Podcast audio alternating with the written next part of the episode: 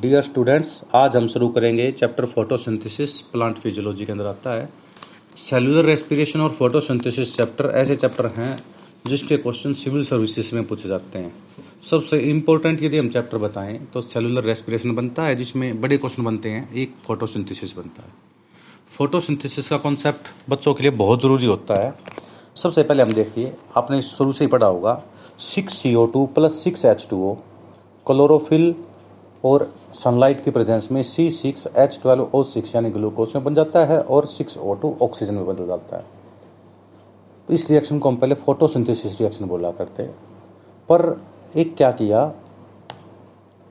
जब आगे रिसर्च की गई तो रूबर एंड क्यूमिन साइंटिस्ट ने, रूबर एंड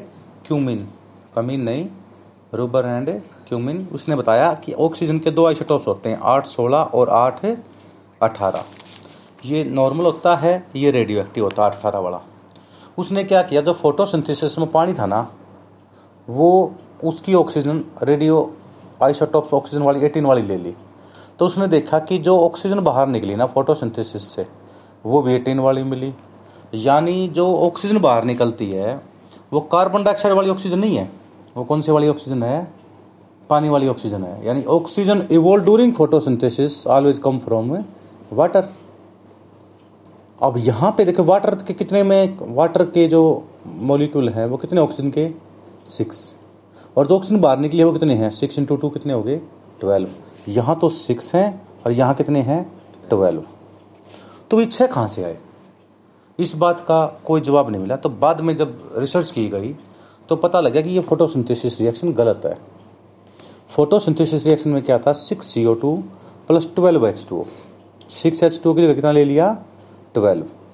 C6H12O6 ग्लूकोज बन गया, 6 वाटर मोलिक्यूल के बन गया एक्स्ट्रा जो ट्रांसपिरेशन हो जाते हैं, और 6O2 ये बना। मतलब इसमें एडिशनल चीज़ क्या आई कि 6 पानी के मोलिक्यूल की जगह कितने ले लिए, 12 ले लिए, और 6 पानी के मोलिक्यूल ट्रांसपिरेशन होता है इनका, लीफ के थ्रू, स्टंट मतलब थ्यूटिकल के थ्रू, लेंटिकल्स के थ्रू, ठीक है।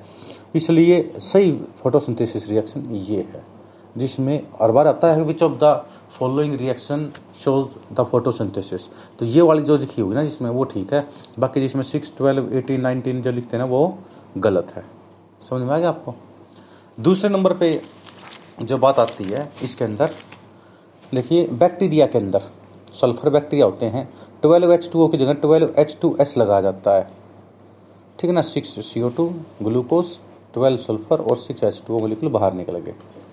अब क्या किया, एक रॉबर्ट हिल रिएक्शन, ठीक ना, हिल रिएक्शन ने क्या किया, देखिए मैं बताता हूँ आपको, एक थोड़ी सी कॉन्सेप्ट समझने की ज़रूरत है। आपने देखा होगा कई बार कि भाई आपने एक टेस्ट ट्यूब ली, उस टेस्ट ट्यूब में या बीकर ले लिया एक, उसमें पानी भर लिया और कहीं पानी की डिग्गी हो ना, वहाँ से नीचे से अलगी निकाल लाए और अलगी डाल दी, या हाइड्रिला प्लांट जो होते हैं, एक्वेटिक प्लांट होते हैं। तो आप देखोगे जैसे धूप में लेके जाओगे ना, इसमें से बबल आने शुरू हो जाएंगे। अब साइंटिस्ट ने कहा देखो बबल आ रही ना, ये ऑक्सीजन है, क्योंकि ऑक्सीजन निकल रही है ना फोटोसिंथेसिस, मतलब जो क्लोरोप्लास्ट होता है लीफ के अंदर, जब उस पर लाइट पड़ती है तो उसमें से ऑक्सीजन रिलीज होती है। तो साइंटिस्ट बोले ये कैसे प्रूव करोगे ये ऑक्सीजन गैस है, क्या पता नाइट्रोजन हो, क्या पता कार्बन डाइऑक्साइड हो, है ना, क्या पता हाइड्रोजन हो। तो उसने बताया कि भाई जब ऑक्सीजन गैस निकलती है ना, उसमें एक DCPIP डाई डाल दो, डाई क्लोरोफिनोल इंडोफिनोल, ये डाई ब्लू कलर की बना देती है पानी को। हाँ नहीं, डाई डालते ही, अब जैसे ही बीकर को बाहर रखेंगे 10-15 मिनट के लिए, जैसे क्लोरोप्लास्ट पे लाइट पड़ेगी तो इसमें से ऑक्सीजन निकली शुरू हो जाएगी।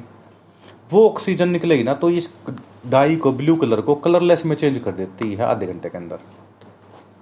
तो जैसे ही आप नीले पानी को बाहर रखोगे 15-20 मिनट, जब ऑक्सीजन निकलती रहेगी तो it will changing the colour, और चेंज कलर होने की वजह से क्या हो जाएगा, ये ब्लू की वजह से कैसा हो जाएगा, पानी वापस से कलरलेस हो जाएगा।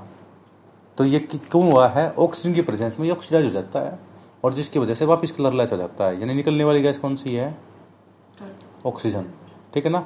तो इसको हिल रिएक्शन भी कह देते हैं। अब एक स्पेक्ट्रम का क्वेश्चन बहुत आता है पेपर में भाई, CGXUVIMR, याद रख लो इसको, फिजिक्स में भी आता है, केमिस्ट्री में भी आता है और बायोलॉजी में भी आता है, तीनों स्टार दे देता हूँ मैं इसको। CGXUVIMR cosmic rays, gamma rays, X rays, ultraviolet, visible, infrared, microwave और रेडियो वेव। अब इसके अंदर तीन मेन होते हैं, अल्ट्रावायलेट, विजिबल और इंफ्रारेड।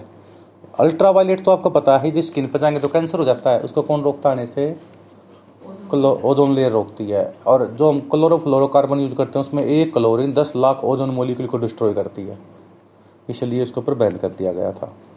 अब आता है इंफ्रारेड। जब धरती पर टकराती हैं तो वापस जाती हैं तो 4 गैस होती हैं, green house gases, carbon dioxide, methane, chlorofluorocarbon, ठीक है ना, और N2O वगैरह।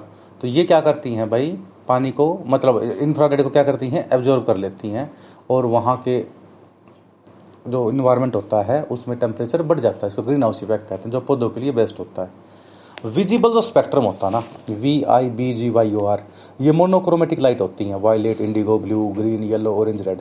अब V से शुरू कर दो R तक, V वाली तरफ शॉर्ट वेवलेंथ होती है, मैक्सिमम एनर्जी होती है, जितनी वेवलेंथ कम होगी ना एनर्जी मैक्सिमम होगी, ठीक है ना। R में लॉन्ग वेवलेंथ होती है, मिनिमम एनर्जी होती है, लॉन्ग वेवलेंथ में मिनिमम एनर्जी होती है। अब हमने क्या किया, हमने एक टेस्ट ट्यूब के अंदर क्लोरिला नाम की अलगी ले ली, क्लोरिला यूनिसेलुलर अलगी होती है, फोटोसिंथेसिस के लिए बेस्ट मटेरियल होता है ये स्टडी करने के लिए। तब हम सबसे पहले हमने वाइट लाइट दी तो मैक्सिमम क्वांटमिल डाई यानी मैक्सिमम फोटोसिंथेसिस होता है वाइट लाइट पे, क्योंकि वाइट लाइट में सातों के सातों रंग मिक्स होते हैं। फिर साइंटिस्ट ने सोचा भाई सातों रंग तो हो गए, अब एक एक कलर करके देखते हैं, अलग अलग वेवलेंथ की लाइट देकर देखते हैं, वायलेट की, indigo, blue, green, yellow, orange, red. तो उसने देखा सबसे ज़्यादा फोटोसिंथेसिस रेड पे होता है, उससे कम ब्लू पे होता है, सबसे कम ग्रीन पे होता है। हमने क्या सोचा था, देखो वायलेट, इंडिगो, ब्लू, ये नीले कैटेगरी है, नीली कैटेगरी के अंदर क्या होता है, बहुत ज़्यादा एनर्जी होती है तो फोटोसिंथेसिस ज़्यादा होना चाहिए।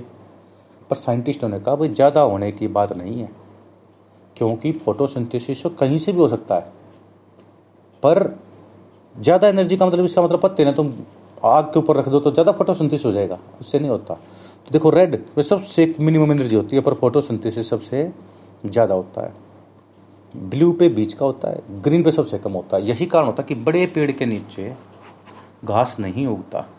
क्यों नहीं उगता? क्योंकि ग्रीन पेड़ के ऊपर जब लाइट पड़ती है तो वो 6 के 7 कलर जब इसके ऊपर गिरते हैं ना तो 6 कलर को ये एब्जॉर्व कर लेता है, केवल ग्रीन को क्या करता है, रिफ्लेक्ट कर देता है, क्योंकि तभी तो पत्ते ग्रीन दिखाई देते हैं। और वो ग्रीन जब घास फूस पे गिरता है तो वहाँ पे ग्रीन लाइट पे फोटोसिंथेसिस सबसे कम होता है। अरे बड़े पेड़ पे जब सनलाइट गिरी तो 7 कलर जब आए, वाइट लाइट जो पड़ी, तो उसने क्या किया, 6 कलर को ऑब्जर्व कर लिया, ग्रीन को रिफ्लेक्ट कर दिया, इसलिए तो ग्रीन दिखाई देता है पेड़ हमारे को, और वो ग्रीन लाइट नीचे वाले घास फूस पे गई। अब घास फूस पे ग्रीन लाइट पे फोटोसिंथेसिस कम होता है, इसलिए बड़े पेड़ के नीचे छोटे पौधे नहीं उग पाते। अब एक पेपर में ये भी आता है कि सीक्वेंस क्या होता है रेट ऑफ फोटोसिंथेसिस का, तो सबसे ज़्यादा सीक्वेंस में वाइट लाइट आती है, देन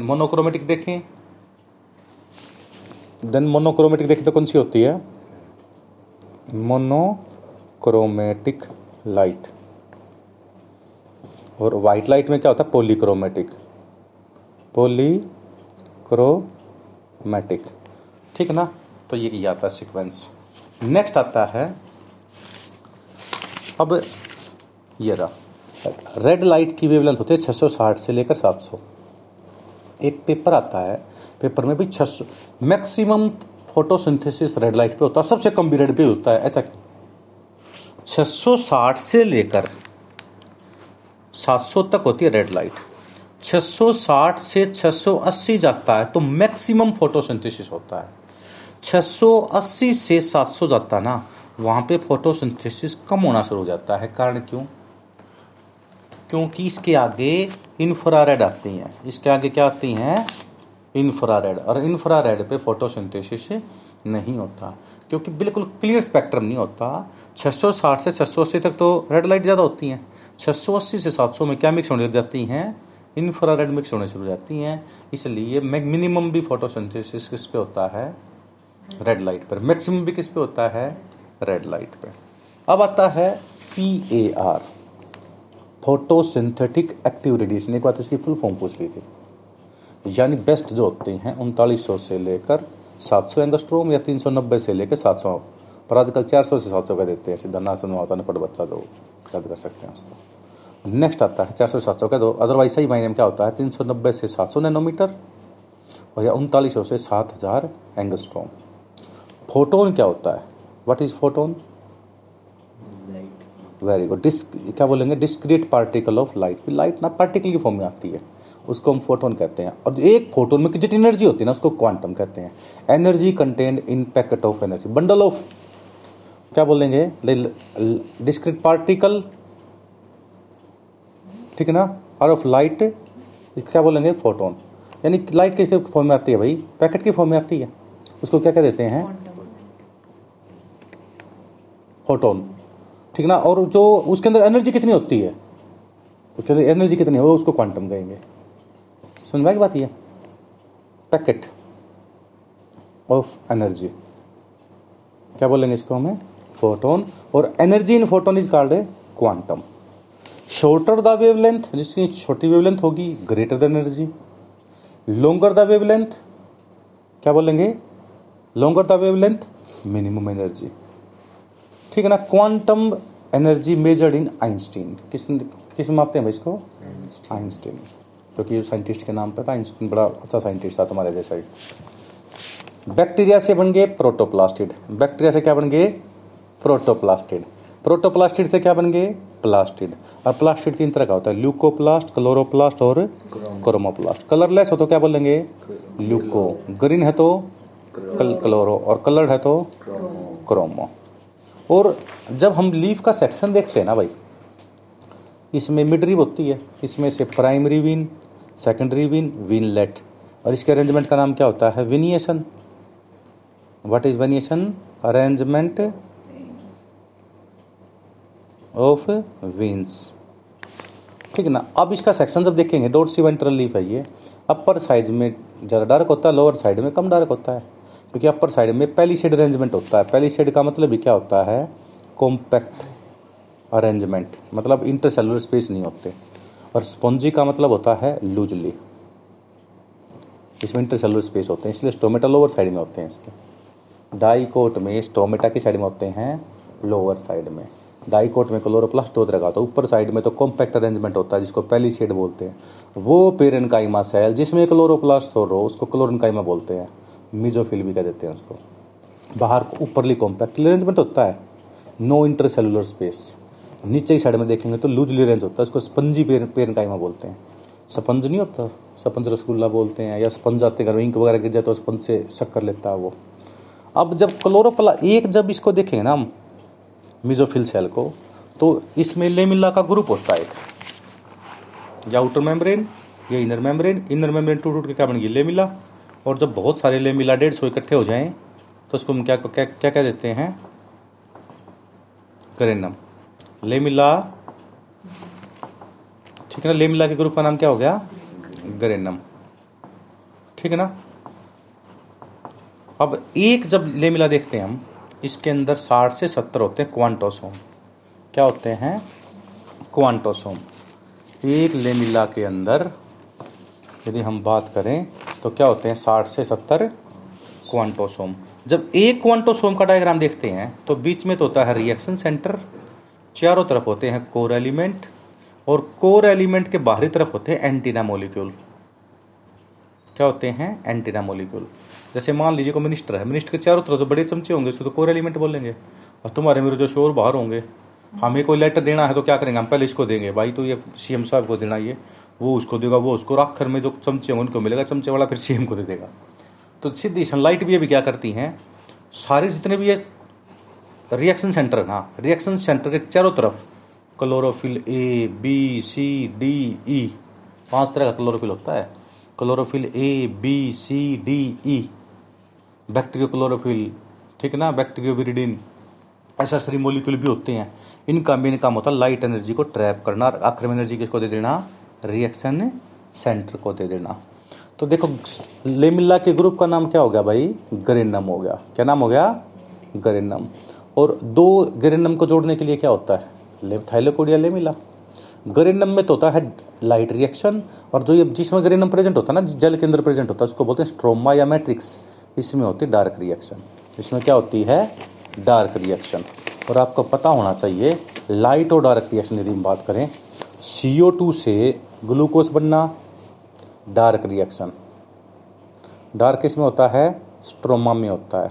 और पानी से ऑक्सीजन निकलना ऑक्सीडेशन, क्या बोलते हैं इसको हमें? ऑक्सीडेशन। ये होता है light reaction. Light reaction, light reaction में तो ऑक्सीजन बाहर निकलती है, डार्क में ग्लूकोज बन जाता है। तो ये होती है ग्रेनम के अंदर। ग्रेनम में क्या होती है? Light reaction. लाइट में क्या होता है?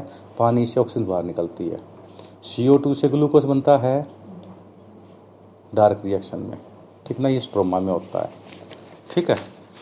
Next chlorophyll. जब हम किसी भी बुक के अंदर हम पढ़ेंगे क्लोरोफिल का डायग्राम स्टडी करते हैं। जब हम क्लोरोफिल का डायग्राम स्टडी करेंगे तो देखिए दो भाग होते हैं क्लोरोफिल के, पोरफायरिन हेड और फाइटोल टेल। जैसे ये स्ट्रक्चर है, बीच में मैग्नीशियम है, इसमें कितने कार्बन है गिनो, कितना हाइड्रोजन है गिनो। तो इसके अंदर दो ही चीज़ होती हैं, तो पोरफायरिन हेड और एक फाइटोल टेल। कौन कौन सा भाई? पोरफायरिन हेड, फाइटोल टेल, और बीच में दिखा दो मैग्नीशियम। और तीसरे पे जैसे हम बात करें यहाँ पे, ठीक है ना, ये जो आती है यहाँ पे, देखिए यहाँ पे 3 कार्बन पे यहाँ मिथाइल ग्रुप है, यहाँ पे 3 पे क्या क्या मिलेगा आपको? CHO ग्रुप, LDH ग्रुप मिलेगा, ठीक ना। तो ये क्लोरोफिल A में तो होता है 3 कार्बन पे क्या बोलते हैं इसको? मिथाइल ग्रुप, और इस पे मिलेगा LDH ग्रुप B में। तो थोड़ा सा डिफरेंस आता है क्लोरोफिल A और B में। यदि पूरे कार्बन देखें इसमें तो इसमें मिलेगा C55 CHONMG 55 72 54, याद रख लो। क्या याद रखोगे? 55 72 54। इसमें आ जाएगा 55 70 64। क्या जाएगा इसमें? 55 70 64। 55 72 54 इसमें कितना जाएगा? 55 70 64। 55 72 54 हो तो A है, और आखिर में मैग्नीशियम लगा दो, और 55 70 64 हो तो B है। ये क्वेश्चन नीट में आते हैं डायरेक्ट, इसलिए बता रहा हूँ आपको। Chlorophyll A blue green colour की होती है, क्लोरोफिल B ओलिव ग्रीन की होती है। किस कैसी होती है भाई? ओलिव ग्रीन की। क्लोरोफिल A हर प्लांट में पाई जाती है, इसलिए इसको यूनिवर्सल क्लोरोफिल मोलिक्यूल कहते हैं। क्लोरोफिल B कहीं कहीं पाई जाती है, हाँ, इसलिए इसको बहुत A तो मिलेगा ही, यदि क्लोरोफिल है तो A मिलेगा पक्का, A तो सब में मिलेगा, इसलिए यूनिवर्सल है ये। B के साथ A यूनिवर्सल है, B हो सकता नहीं भी हो। जैसे क्लोरोफिल A+D A+C A+B नहीं होती, जैसे नॉर्मल प्लांट में 5 हो सकते हैं, ठीक है ना। जैसे रेड अलगी में A+ क्या होगा? D, ब्राउन में A+C, फिर उसमें A+B आ जाता है ग्रीन अलगी में। तो ये डिपेंड करेगा, A सब में मिलेगा, इसलिए यूनिवर्सल क्लोरोफिल मोलिक्यूल कौन सा है?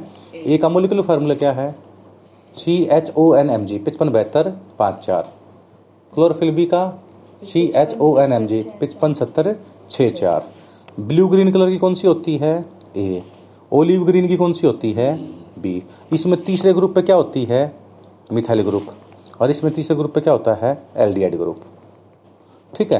तो ये किसी भी क्लोरोफिल मोलिक्यूल के 2 स्ट्रक्चर होते हैं, एक तो बोलेंगे पोरफायरिन हेड और एक होता है फाइटोल टेल। पोरफायरिन हेड के बीच में क्या होता है? मैग्नीशियम होता है। क्या होता है? मैग्नीशियम। समझ में आ गया आपको? अब एक तो ये आपको जर्नल से बता रहा था मैं स्ट्रक्चर कि क्लोरोफिल के अंदर होता क्या है। अब आपको पता है मेडिकल में सिर्फ और सिर्फ डॉक्टर सेवा नहीं करते, बहुत सारे एच मतलब पैरामेडिकल स्टाफ भी होता है। कुछ मानव सेवासन के आदमी बैठे होते हैं, कोई आदमी पाया जाए किसी का कोई मतलब एक्सीडेंट हो गया, उसको घरवाला नहीं पहुंच रहा, तो उसको वो खुद लेके जाते हैं, खून भी देते हैं, पैसा कलेक्ट करते हैं उसके लिए, ताकि उसकी किसी की जान बच जाए। तो सेल्फ हेल्पिंग ग्रुप भी बचाते हैं जान, ऐसा नहीं है कि डॉक्टर बचाएगा। पैरामेडिकल में जो इंजेक्शन लगाता है, जो दवाई देता है, जो वैसे सेवा करता है, जो झाड़ू पोछा करता है, वो भी बराबर का हिस्सेदार है, क्योंकि वो सफाई नहीं करेंगे तो इन्फेक्शन हो जाएगा, वैसे मर जाएंगे वो। तो उसी तरह जो ये क्वांटोसोम के अंदर, जो ग्रेनम के अंदर 70 से 80 क्वांटोसोम थे, ये क्वांटोसोम में बीच में रिएक्शन सेंटर था, और रिएक्शन सेंटर के चारों तरफ क्लोरोफिल मोलिक्यूल थे। इनमें कुछ एडिशनल कंपाउंड भी होते हैं, एक तो कैरोटीनोइड्स। कैरोटीनोइड्स 2 तरह के होते हैं, कैरोटीन और जेंटोफिल। कैरोटीन तो गाजर में होता है, जिस लाल कलर जिसका भी है ना, उनमें कैरोटीन होता है, आंखों के लिए बेस्ट है ये। C40H56 ये इसका मोलिकुलर फार्मूला है। जंतोफिल में C40H56O2 ऑक्सीजन आ जाएगा 2 मोलिक्यूल कैरोटीन में, तो क्या बन जाएगा वो जंतोफिल। इसको एसेसरी फोटोसिंथेटिक पिगमेंट्स कहते हैं। एसेसरी का मतलब फालतू है। कैरोटीन्स का फार्मूला C40H56, जंतोफिल का C40H56O2, ऐसे याद रख लो सिंपल, ठीक है। अब जब ऑटम सीजन में पत्ते पीले रंग के हो जाते हैं ना, उसके अंदर कौन सा पिगमेंट बनता है? ल्यूटिन पिगमेंट बनता है। ये पेपर में कई बार आता है इसलिए लिख दिया मैंने ये। उसी तरह रेड एल्गी, देखिए phycology study of algae, mycology study of fungi. तो फाइकोसाइनिन, फाइकोसाइनोबैक्टीरिया नहीं होता blue green algae, blue green algae के अंदर जो पिगमेंट होता है उसको फाइकोसाइनिन कह देते हैं, और फाइकोएरेथ्रीन रेड पिगमेंट में। अब रेड एल्गी यदि पानी के नीचे सबसे नीचे होती है क्योंकि रेड लाइट वहाँ तक पहुँच जाती है, रेड लाइट की वेवलेंथ सबसे ज़्यादा होती है इसलिए स्कैटरिंग पावर सबसे कम होगी, तो रेड लाइट दूर तक जाएगी। मतलब समुद्र के सबसे नीचे एल्गी कौन सी मिलती है? रेड एल्गी मिलेगी। कौन सी मिलेगी? Red algae. तो ये इसका फाइकोएरेथ्रीन पिगमेंट बनता है। यदि मैं रेड एल्गी को पानी से बाहर नहीं आऊँ तो it will change into blue colour, क्योंकि वहाँ पे ब्लू लाइट ज़्यादा आ रही है, वायलेट इंडिगो ब्लू एक कैटेगरी की हैं, इसलिए वहाँ पे पिगमेंट बन जाता है फाइकोसाइनिन। रेड एल्गी के अंदर 2 पिगमेंट होते हैं, फाइकोएरेथ्रीन, फाइकोसाइनिन। मैंने एक एल्गी इकट्ठी करी जिसके अंदर फाइकोसाइनिन ज़्यादा था फाइकोएरेथ्रीन से। व्हाट डज इट मीन कि वो ऊपर आ चुकी थी, वहाँ पे ज़्यादा लाइट आ रही थी इसलिए उसका फाइकोसाइनिन पिगमेंट बन गया। और एक फाइकोएरेथ्रीन ज़्यादा है साइनिन से, तो वो गहराई से लेके आए हम, क्योंकि गहराई तक कौन सी लाइट जाती है? रेड लाइट जाती है। अब एक कॉन्सेप्ट आता है फोटोसिंथेसिस में एनर्जी का कौन सा रूप मतलब यूज होता है, उसको बोलते हैं फोटोफॉस्फोरेसेंस। क्या नाम होता है? फोटोफॉस्फोरेसेंस। तो फोटोफॉस्फोरेसेंस में हम क्या देखेंगे कि जब एक ग्रेनम के अंदर 100-150 लेमिला इकट्ठे हो जाते हैं, तो एक लेमिला का जब डायग्राम देखते हैं तो उसमें 70-80 क्वांटोसोम होते हैं। एक क्वांटोसोम में एक रिएक्शन सेंटर, चारों तरफ मॉलिक्यूल होते हैं जो बिल्कुल एडजस्ट में हो, साथ में हो, उसको कोर एलिमेंट, कोर के बाहर वाले को बोलते हैं एसेसरी पिगमेंट। अब क्या होता है इसके अंदर हम जब देखते हैं, जब इसको लाइट एनर्जी मिलती है ना, तो इसके इलेक्ट्रॉन अपर लेवल पे चले जाते हैं, एक्साइटेड स्टेज में चले जाते हैं लाइट एनर्जी एब्जॉर्ब करते ही। तो जैसे ही एब्जॉर्ब कर ली, हायर सेल में चलेगा, एनर्जी इन्होंने गेन कर ली, तो ये एनर्जी कुछ एनर्जी को छोड़ देते हैं, पूरी नहीं छोड़ते। मान लीजिए एनर्जी ली 10 तो छोड़ देंगे 4, तो बिल्कुल बेसिक स्टेज पर ना आके थोड़ी सी ऊपर रह जाते हैं इलेक्ट्रॉन, ठीक है ना। तो फर्स्ट एक्साइटेड स्टेज पे वापस ऊपर जाके वापस नीचे आ जाते हैं। इसको हम क्या कह देते हैं भाई? फोटो, लाइट के प्रेजेंस में हुआ फॉस्फोरेसेंस। यही वो एनर्जी होती है जो फोटोसिंथेसिस में यूज होती है, फोटोफॉस्फोरेसेंस। अब क्या किया हमने, क्या किया? क्लोरोफिल ए अलग कर लिया, बी अलग कर लिया, सी अलग कर लिया, डी अलग कर लिया, ई अलग कर लिया, ये एक एक टेस्ट ट्यूब में डाल दी। और एक मीटर होता हमारे पास, स्पेक्ट्रोफोटोमीटर बॉक्स होता है, उस बॉक्स में स्लाइड रखने की जगह होती है। हमने क्या किया, उसमें वो डाल दिया, ये एक क्लोरोफिल रख के एक ट्यूब डाल दी, टेस्टिंग ट्यूब। फिर हम लाइट देते हैं उसको, जितनी लाइट गई वो हमारे को पता है, जितनी टकरा के वापस आई वो हमने नोट कर ली। तो हमने देखा भाई इसने कौन सी लाइट एब्जॉर्ब ज़्यादा करी है ना। मान लीजिए ब्लू लाइट एब्जॉर्ब ज़्यादा करी, तो हम ये पता लगा सकते हैं स्पेक्ट्रोफोटोमीटर से कि कौन सा मॉलिक्यूल फोटोसिंथेसिस में कौन सी एनर्जी, कौन सी लाइट स्पेक्ट्रम ज़्यादा लेता है ना। तो हमें भी ये पता लग जाएगा कि एब्जॉर्प्शन कौन कौन सी ठीक करता है। भाई हम क्या देंगे, जैसे मान लीजिए एक ऑप्टिकल डेंसिटी होती है, वो भी इससे मापते हैं हम। हमने एक सॉल्यूशन लिया, उसकी ओडी मापी, 255 मिली। इसका मतलब गिवन सॉल्यूशन क्या है? डीएनए है, क्योंकि डीएनए की ऑप्टिकल डेंसिटी लगभग कितनी होती है? 250 के करीब होती है, ठीक है ना। थोड़ी बहुत एरर होगी उसमें, कुछ मतलब मिक्सचर वगैरह साथ में, कुछ अडल्ट्रेशन होगी, तो 255 इम्प्योर फॉर्म में है, 255 आ गया। तो ये जो स्पेक्ट्रोफोटोमीटर एक ऐसा मीटर होता है जो ये बता देता है किस मोलिक्यूल ने कौन सी लाइट एब्जॉर्ब ज़्यादा की है। तो इसके बेस पे हमने क्या किया, एक एब्जॉर्प्शन स्पेक्ट्रम निकाला। क्या निकाला? Absorption spectrum. जैसे क्लोरोफिल ए ले लिया, क्लोरोफिल ए सबका कॉमन होता है, यूनिवर्सल क्लोरोफिल होता है। तो हमने क्या किया, जब उसका एब्जॉर्प्शन स्पेक्ट्रम देखा ना, तो देखिए ये दिखा दिया, क्लोरोफिल ए ने VIBGYOR वायलेट इंडिगो ब्लू, ये नहीं था, VIBGYOR ऐसे आ गया। तो देखा भी लाइट ने, मतलब क्लोरोफिल ए ने blue light, violet indigo blue, एक लाइट नीले तरह की होती है ना, इसने सबसे ज़्यादा एब्जॉर्ब किया। फिर दूसरे कम थोड़ी कम एब्जॉर्ब की रेड। और आपको पता है फोटोसिंथेसिस ज़्यादा किस पे होता है, पर एब्जॉर्ब ज़्यादा कौन सी करी है? ये ऐसे कैसे हुआ भाई? क्योंकि क्लोरोफिल ए ने ब्लू लाइट ज़्यादा एब्जॉर्ब की एज कम्पेयर टू रेड, पर फोटोसिंथेसिस रेड पे ज़्यादा हुआ। इसका मतलब मामला गड़बड़ है। तो साइंटिस्टों ने बताया क्लोरोफिल ए ने जब ब्लू लाइट एब्जॉर्ब की ना, इससे स्टोमेटा खुलते हैं, और स्टोमेटा ज़रूरी होते हैं फोटोसिंथेसिस प्रोसेस के लिए। जब वो पानी ट्रांसपिरेशन होगा है ना, गैसेस एक्सचेंज करेगा, तो इसलिए ब्लू लाइट ज़्यादा एब्जॉर्ब होती है। पर फोटोसिंथेसिस ज़्यादा किस पे होता है? रेड लाइट पे। बी का पीक थोड़ी सी नीचे आई ए से, वो इसलिए आई क्योंकि बी की अमाउंट क्लोरोप्लास्ट में कम होती है ए से, इसलिए स्पेक्ट्रम दोनों सेम आया है। दोनों ने ब्लू लाइट ज़्यादा एब्जॉर्ब की रेड से, पर ए की पीक ज़्यादा है बी से, बी की पीक कम है ए से। क्यों है? क्योंकि बी होता ही कम है। ज़्यादा पिगमेंट कौन सा? ए और बी में से प्लांट में ज़्यादा कौन सा मिलता है? ए मिलता है, इसलिए पीक ज़्यादा है। तो इसको बोलते हैं, ऐसा एक कॉमन स्पेक्ट्रम देखे जाए ना हम, तो एक बार ब्लू लाइट और फिर ये रेड लाइट। तो कॉमन स्पेक्ट्रम, ये दो पीक बनी होती है, एक बड़ी पीक बनी होती है, एक छोटी पीक। बड़ी पीक किसके लिए है? ब्लू के लिए। और छोटी पीक किसके लिए है? रेड के लिए। ये एब्जॉर्प्शन स्पेक्ट्रम है कि लाइट किसी भी क्लोरोफिल मॉलिक्यूल ने कितनी लाइट एब्जॉर्ब की, वो उसका एब्जॉर्प्शन स्पेक्ट्रम हो गया। फोटोसिंथेसिस में कितनी यूज करी, वो उसका एक्शन स्पेक्ट्रम हो गया। जब हमने इसका एक्शन स्पेक्ट्रम नोट किया ना, तो क्लोरोफिल का एक्शन स्पेक्ट्रम हमने अलग से दिखा दिया, ऐसे अलग से। हमने देखा भाई नो डाउट क्लोरोफिल का जो एब्जॉर्प्शन स्पेक्ट्रम है वो ब्लू और लाइट, ब्लू और रेड लाइट पे मैक्सिमम है, पर एक्शन स्पेक्ट्रम बीच में से भी उठा हुआ है। ग्रीन पे भी एक्शन स्पेक्ट्रम उठा हुआ है, जबकि लाइट एब्जॉर्ब ग्रीन पे नहीं हुई थी, फिर भी ऊपर क्यों गया? नीचे आना चाहिए था इसके। तब साइंटिस्टों ने कहा only A B C D E chlorophyll ही फोटोसिंथेसिस में कंट्रीब्यूट नहीं करते, कुछ एसेसरी मोलिक्यूल भी होते हैं, जैसे कैरेटिनोइड्स, जेंथोफिल, फाइकोबिलिन, फाइकोएरेथ्रिन, वो भी लाइट को ट्रैप करते हैं। इतनी नहीं कर पाते जितनी क्लोरोफिल करते हैं, पर थोड़ी बहुत करते हैं। उसकी वजह से ही बीच में भी स्पेक्ट्रम उठा हुआ है, एक्शन स्पेक्ट्रम बीच में से पीक ऊपर है थोड़ी सी इसकी as compare to absorption spectrum. ये एब्जॉर्प्शन है, ये कौन सा है? एक्शन। इसलिए एक्शन को मैंने लाइनिंग से दिखा दिया था, थोड़ा वेवी टाइप में, और एब्जॉर्प्शन बिल्कुल प्लेन दिखा दिया। अब तीन चीज़ होगी। एब्जॉर्प्शन स्पेक्ट्रम, ब्लू लाइट ज़्यादा एब्जॉर्ब होती है as compare to red light. Action spectrum बीच में से भी उठा हुआ है। क्यों उठा हुआ है बीच में से? क्योंकि कुछ एसेसरी मॉलिक्यूल भी होते हैं क्वांटोसोम के अंदर, रिएक्शन सेंटर के चारों तरफ। क्वांटम यील्ड क्या होता है? Number of oxygen molecule produced पर quantum of light absorb. Packet of energy क्या हो गया? फोटोन। उसमें एनर्जी क्या बोलेंगे?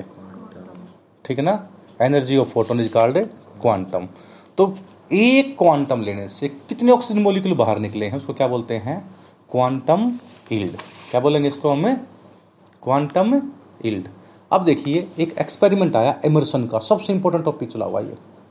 इमर्सन फर्स्ट एक्सपेरिमेंट में ये बताया कि जब हमने एक साइड तो क्या ले लिया? क्वांटम यील्ड देख लिया। क्वांटम यील्ड का मतलब एक होता है रेट ऑफ फोटोसिंथेसिस, सीधी सी बात ये रख लो, रेट ऑफ फोटोसिंथेसिस। इसको देसी मार भाषा में ये मान लो, पर रेट ऑफ कुछ फोटोसिंथेसिस को सोचेगा पर बच्चे हैं, तो आप क्या बोलोगे? Quantum yield. एक क्वांटम आने से देखो, फोटोन पैकेट ऑफ एनर्जी, एक पैकेट में कितनी एनर्जी है क्या बोलेंगे उसको? क्वांटम। और एक मतलब क्वांटम जाने से कितने ऑक्सीजन बाहर मॉलिक्यूल बाहर निकले हैं, वो क्या होगा? क्वांटम यील्ड, यानी फोटोसिंथेसिस। ये वेवलेंथ जब हमने V I B G Y O R ऐसे दिए, तो हम देखेंगे क्वांटम यील्ड में से कुछ घटेगी बढ़ेगी, थोड़ा सा अल्टरनेट होगी, चलती रहती है। जैसे ही रेड लाइट आएगी, रेड लाइट कितनी होती है? 660 से 700। तो 660 से 680 में क्या होती है? मैक्सिमम होती है। और 680 से 700 में क्या होती है? ड्रॉप हो जाती है। ड्रॉप का मतलब घट जाती है, डिक्रीज हो जाती है। ये गया, ये एकदम से यहाँ से घट गई, रेड ड्रॉप बोल देते हैं। मतलब ये बीच यहाँ पे 660 से 680 के बीच में है, और ये अबो 680 टू 700 है। नीचे एकदम से घट गई ना, क्यों घटी है रेड ड्रॉप? कि फोटो ये क्वांटम यील्ड ऐसे ऐसे ऐसे थोड़े बहुत चेंज होती हुई, 660 से 680 तक पीक पॉइंट पे था और 680 से जब 700 पे गई तो एकदम से घट गई क्वांटम यील्ड। क्यों घट गई? दिस इज का रेड ड्रॉप, क्योंकि रेड लाइट के अंदर इन्फ्रारेड भी मिक्सअप होने लग जाती है, क्योंकि बिल्कुल ये नहीं है पहले रेड खत्म होगी फिर इन्फ्रारेड आएगी। तो 660 के बाद 680 तक तो रेड प्योर रेड रहती है, 680 से 700 तक क्या हो जाती है, इन्फ्रारेड मिक्सअप हो जाती है, इसलिए एकदम से क्वांटम यील्ड घट जाती है। इसलिए मैक्सिमम क्वांटम यील्ड किस पे आती है, रेड पे, और मिनिमम किस पे आती है, रेड पे। अब साइंटिस्टों ने सोचा भाई बड़ी कलाकारी की चीज़ होगी, रेड पे ही मैक्सिमम रेड पे ही मिनिमम। तो उन्होंने क्या किया, एक एक्सपेरिमेंट किया, उन्होंने अलग अलग वेव इसको लाइट दी, जैसे 700 नैनोमीटर पे दी तो क्वांटम यील्ड 10 आ गया, इसका मतलब रेड ड्रॉप हो रखा है। 10 किसकी वजह से आया है, रेड ड्रॉप की। जब 635 पे थी तो 43 थी। अब उसने क्या किया, दोनों इकट्ठी मिला के दे दी, क्या दे दी, 700 की भी दे दी 653 की भी दे दी।